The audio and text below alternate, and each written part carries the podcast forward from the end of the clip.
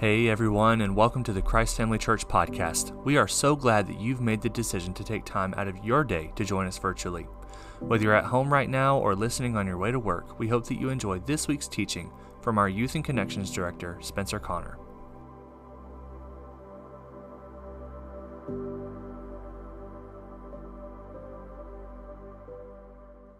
We are so glad that you have chosen to meet with us today we get this chance to gather as a family, as a community, um, to worship and to learn God's truth that we might live it and to grow further as followers of Jesus.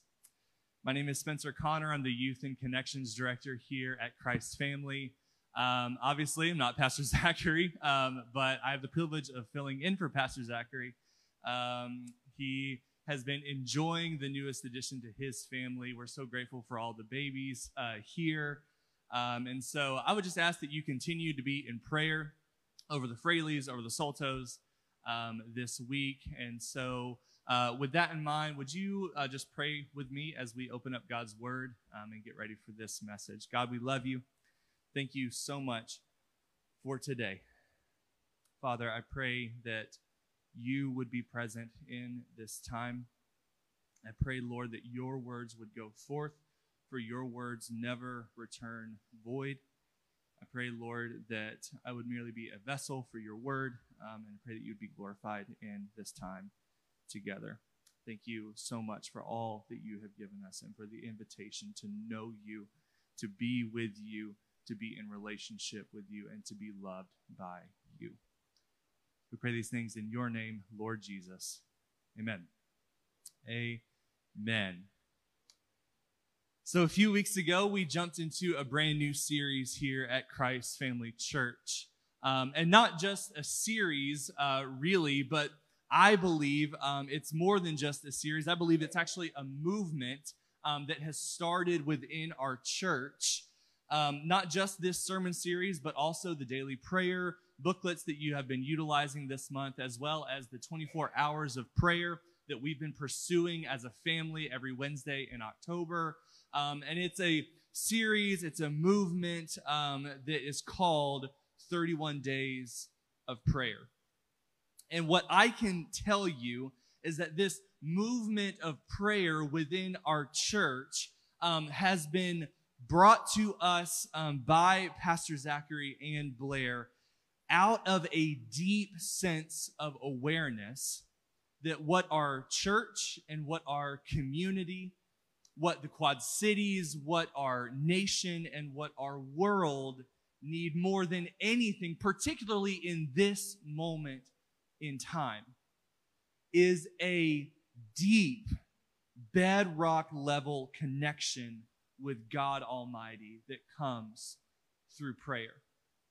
And so I just want to express my gratitude for that. That is something that I, as an individual, as a millennial, as a husband, and as a father, that is something that I am so grateful for to be a part of a church um, under the leadership of a pastor who cares so deeply about prayer. And so I just want to take a moment and express that gratitude to Pastor Zachary and Blair on behalf of myself and and also on behalf of our whole church.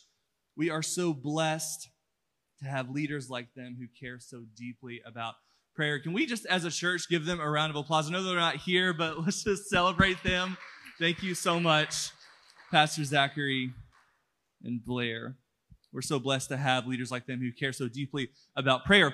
And not just prayer, but also this larger effort that's been going on in our church under their leadership since before I even got here um, at returning as a church to the spiritual disciplines and practices of Jesus. The spiritual disciplines and practices of Jesus, of which prayer is a part.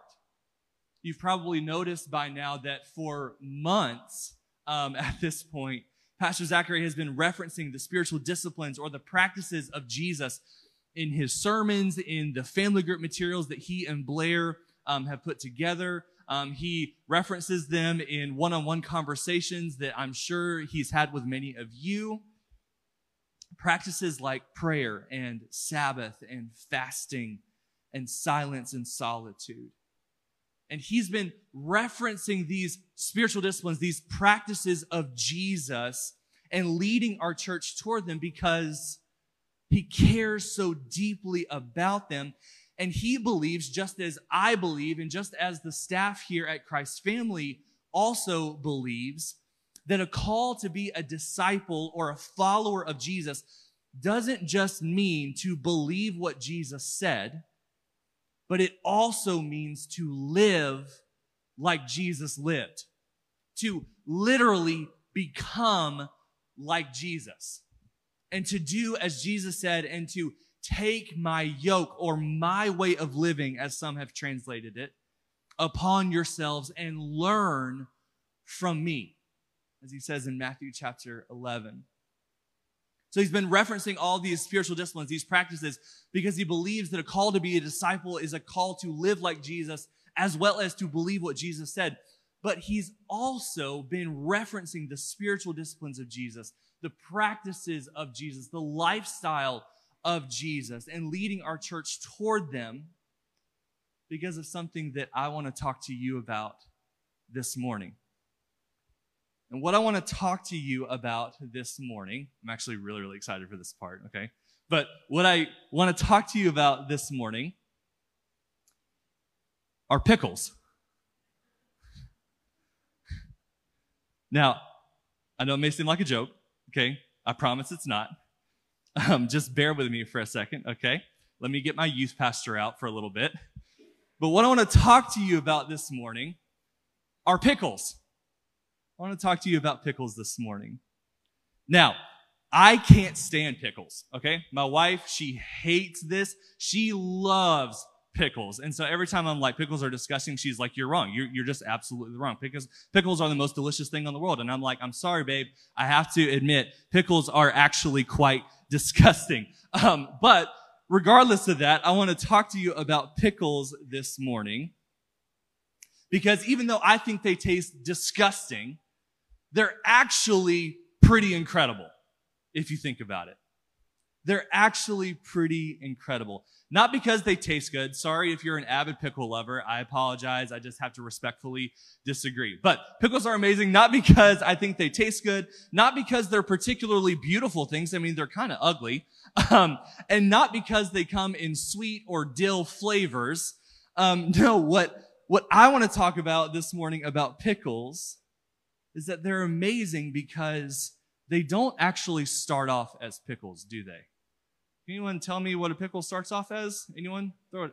Cucumbers, right? Congratulations. You all passed the test. You all get a gold star. Go find Pastor Ron. He will be sure to get you a gold star this morning. Um, but before a pickle is a pickle, it's actually a cucumber. It's actually a cucumber. It's a vegetable that is about 96% made up of water. It's slightly flavorless. Um, nothing really too special about them. And before a pickle is a pickle, it goes through this process. Now I'm going to pause here. I'm going to tell you a short story. Every single summer when I was growing up, I always hated this particular week in either June or July when my mom would make sweet pickles. Okay. I hated it because I hate pickles, right? Um, but she would get all of the ingredients ready. She would chop up cucumbers. She would put them through this process. And at the end of it, we'd always had this day where we would be like canning pickles and the house would reek. It would like almost make me gag. I would be like, mom, I got to get out of the house. I got to get some fresh air. I can't breathe in this apartment with all this pickle smell going on. But every single, every single year she would make sweet pickles. And in the case of her recipe to make pickles, she would put cucumbers through this process that was 10 days long. And it was a process of soaking. First thing that she would do, she would chop all of her cucumbers up and then she would dump all of the cucumbers into these five gallon buckets full of salt water. And they would sit there for eight days in buckets of salt water. Then after eight days was passed, she would empty the bucket. She would dry off the pickles and then they would go back in the bucket to soak in a solution of alum water, which I'm told is what makes them crunchy. But all together, these cucumbers that my mom would make every single summer would go through this process 10 days before they were boiled and canned and then given out to our friends and family. They would go through this process of soaking. You want to say it another way before pickles become what they are, full of flavor and crunch. They go through a process of just sitting there in a bucket filled with salt water and flavor and taking in and absorbing the ingredients that they have been submerged in. They sit there in the bucket and they wait and they wait and they wait and they wait as slowly these things called cucumbers are transformed from watery, slightly flavorless vegetables into rich, slightly tangy, and crunchy snacks. Jesus would refer to it as abiding. See, there came this moment in John 15 where Jesus has reached a point in his life and ministry where his death and resurrection are now imminent. It's no longer way off in the distance. It's no longer something that he's just mentioned in passing to his disciples. He is at a point in his life and ministry where his death and his resurrection are imminent. And he comes to this moment where he is giving what a lot of scholars believe are his last words to his disciples before he goes to the cross. And he speaks to his disciples. And while he wasn't talking about pickles, he was talking about grapes and grapevines, which were found in vineyards, which surrounded Judea, which is, uh, which is where they were at this moment in the Gospels. And he's speaking to his disciples right before he goes to the cross. And he says this in John chapter 15, verses 4 and 5. He says, Abide in me, and I in you. As the branch cannot bear fruit by itself unless it abides in the vine, neither can you unless you abide in me. I am the vine, and you are the branches.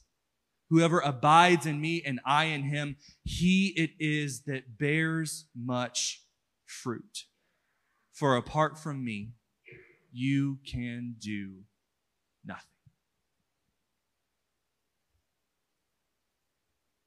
Very similarly to the process of making pickles, Jesus was calling his disciples to abide. He was explaining to his disciples that if these men had any hope, any hope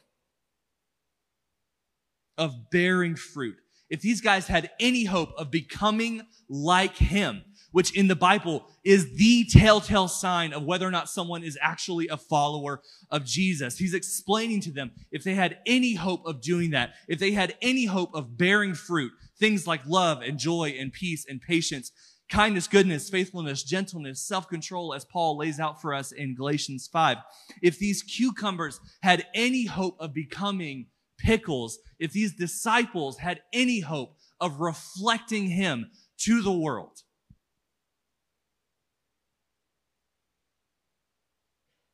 then they needed to spend time soaking in his presence. Jesus understood that if his followers were ever going to end up in a position where when folks looked at them, they saw him, they needed to spend time soaking in his presence through prayer and practicing the Sabbath and intentional rest and fasting and seeking silence and solitude through which they would encounter his presence. In church, in the same way, we need to understand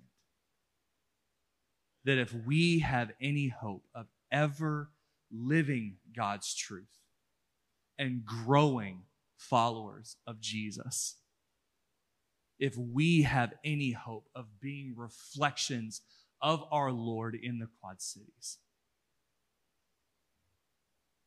then we have to abide in him. And it's not a bet we're taking here. It's not a bet that we're taking when we decide to abide in Jesus. We don't abide in Jesus because we think that if we abide in him through the spiritual disciplines of our Lord, that we might end up like him. We don't take up the yoke of Jesus' lifestyle because his practices have a 75% success rate. No, we, we do so. We take up the yoke of Jesus' lifestyle. We take up the spiritual disciplines of Jesus himself. Because just as eight days of soaking in salt water and two days of soaking in alum water, just as following any pickle making recipe is guaranteed to turn a cucumber into a pickle, so too will taking up the lifestyle and the practices of Jesus himself turn us into little Christs, as they were referred to in the first century or reflections of Jesus or carriers of his presence here on earth and representatives of his grace and love to the world, particularly here in the Quad Cities. We're not making a bet on Jesus when we take up his lifestyle. We're doing so because it is guaranteed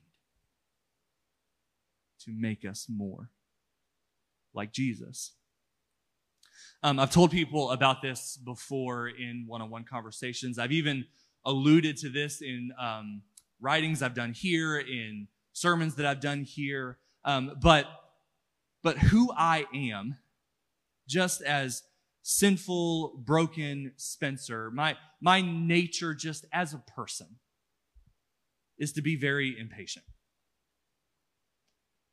It's certainly not something that I'm proud of. It's, it's definitely a bad habit. It's something that I'm continually working through with the Holy Spirit in the process of sanctification, but, but my nature just as a person is to struggle with impatience and short temperedness. And most of you also know by now that about 10 months ago, my wife and I gave birth to our first daughter, whose name is Charlie. Now, last time I was up here, I had a picture of my girl, and this is another picture of her. Um, she's got guacamole all over her face. I promise that's not poop. Um, but she loves avocado. Like we go to a restaurant and we're like, can we just get some slices of avocados? And she goes nuts. Okay. But this is my daughter, Charlie. Um, she's about to turn 11 months old and we love her so, so much. 10 months ago, uh, we gave birth to her, but let's be honest, we know who did all the work there. Beth, you're amazing. Uh, love you so much. Uh, but 10 months ago, my wife gave birth to Charlie, and since then, things in our life, you can probably imagine, have been interesting. Go ask Pastor Zachary. He's, uh, he's getting a little bit of a taste of that too. Um, but our lives have been interesting. Because you know, here's, here's what she did, okay? You see that cute face? Don't let that cute face fool you, okay? She tricked us, okay? She tricked her poor mom and dad, all right? Because see, what she did is she slept amazing for four months, okay? Brought her home from the hospital. I mean, she was a machine, okay? We'd swaddle her up, give her the bottle, sing her the song, read her the book, out like a light, down the whole night. And we're like, oh my gosh, this is amazing. We've got this parenting thing down. This is easy. She tricked us. She got us to get our guard down, to think everything was great. Then she hit the, uh, the four month sleep regression. and I'm not kidding, church, for five months straight, this kid was up. Am I exaggerating, Beth? Five to six times a night. And every time she was up, it was at least a half hour long. Sometimes it'd be an hour long. And on really, really bad nights, it would be at least two hours long whenever she would wake up in the middle of the night. I was like a zombie. I was like saying stuff that didn't even make sense. And Beth was like, babe, what are you talking about? I'm like, I don't know, honey. I'm just exhausted right now. Let's just get through this and get her to sleep. But for five months straight, she was up five to six times a night. Let me tell you, it took its toll. We were exhausted. But specifically, what ended up happening during all of those five months is that that sinful and broken nature of mine that leans towards impatience and short temperedness started making its way more and more to the surface of my everyday life. I had to apologize to my wife more times than I can count. I had to ask her forgiveness more times than I can count. I had to repent more times than I can count. But my sinful nature started coming more and more to the surface. And I would sit there and be like, man, this is just not, not normally me. Like normally I'm able to, to recover a little bit better. Normally I'm able to, you know, to calm myself down a little bit. But, but man, I'm just, I'm just so frustrated and so impatient during all of this. Certainly I was exhausted. Certainly I was losing sleep. But then one day it hit me like a ton of bricks that somewhere along the line, not only was I losing sleep, but somewhere along the line, I had stopped spending daily time with Jesus. In prayer, in His Word, through intentionally resting, and in the other spiritual disciplines of Jesus. I stopped abiding. And it was brought to the surface just how much I needed to be. I have witnessed and I have experienced the effect of soaking in the presence of Jesus. And I have experienced and witnessed the effect of refusing to do so. And every time I'm brought right back here to John 15.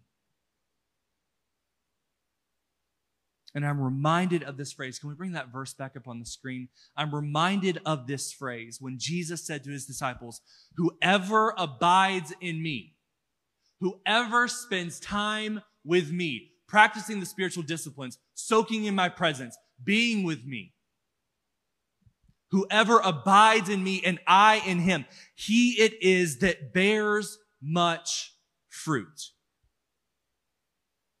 The NIV would say it this way if you remain in me and I in you, you will bear much fruit. You will. Church, the spiritual disciplines are weird. They just are. They are countercultural to our nature. They're meant to transform us, not conform us. They're weird. They're uncomfortable. Sitting in silence and solitude can be uncomfortable. Fasting can be rough, especially when Hawaiian Bros just opened right down the street. Anyone ever had their pineapple Dole Whip? My Lord, God is good. Prolonged prayer, even for 24 hours, as is the case this month, during Wednesdays when we do our 24 hours of prayer. But prolonged prayer can be awkward. But they work. Jesus practiced them and we have seen, we have tasted the result of that in his own life. Jesus practiced them, and so did much of the church, which followed down through church history, and they have proven themselves to turn cucumbers into pickles, to turn normal, ordinary, broken people into powerful, vibrant, deeply connected to God disciples of Jesus every single time.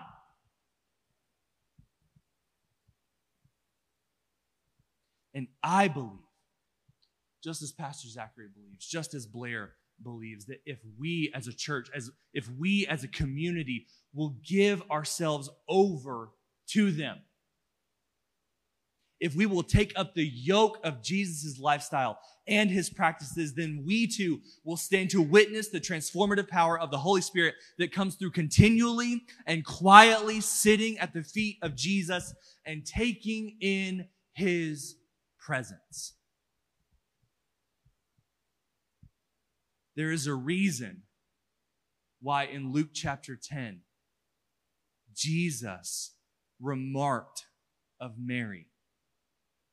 that, contrary to the busyness of her sister, she had chosen the good portion by sitting at the Lord's feet and listening to his teaching. And it's because Jesus knew that sitting at his feet is the best seat in the house if you want to be transformed. Because Jesus understood that sitting at his feet is the best place to be if you ever have a hope of looking like him. It's because Jesus understood that learning from him, being with him, being in relationship with him daily is guaranteed to transform our lives to look more like His. When we take up these practices, when we soak in His presence, we will be made like Him. Sure, it'll take time. It's not immediate. It's a slow process, just like making pickles is a slow process. Will you be perfect by tomorrow? No. Will you have it all figured out by tomorrow? No.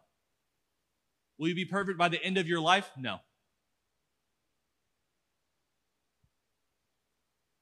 But it will come to pass. And what we need to do as a church, as a community, as Christ's family church here in the Quad Cities is to do what Pastor Zachary said this week as he and I were talking about this message when he said, trust the process there is immense faith in the simple act, not just of believing what Jesus said, but also trusting him enough to take on his lifestyle. To say, Jesus, I trust you. I give my life to you. And I believe that if I do what you did, I will be made like you.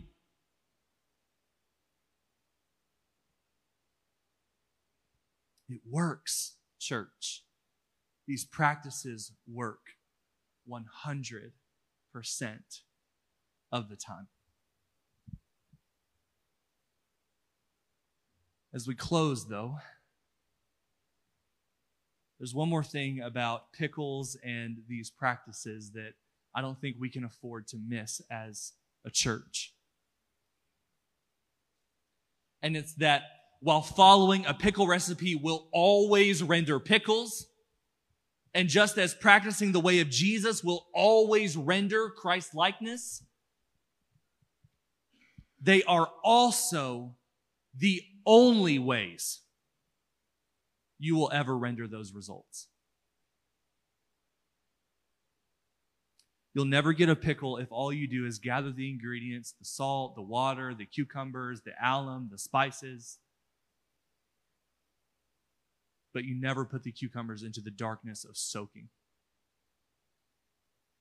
And you won't ever get a Christ like disciple without ever practicing his ways. See, church, there's an exclusivity which surrounds Jesus' words in John 15. An exclusivity which says, in the words of Jesus himself, apart from me, apart from my ways, apart from my yoke, apart from my path, apart from my lifestyle, apart from my practices, apart from me, you can do nothing.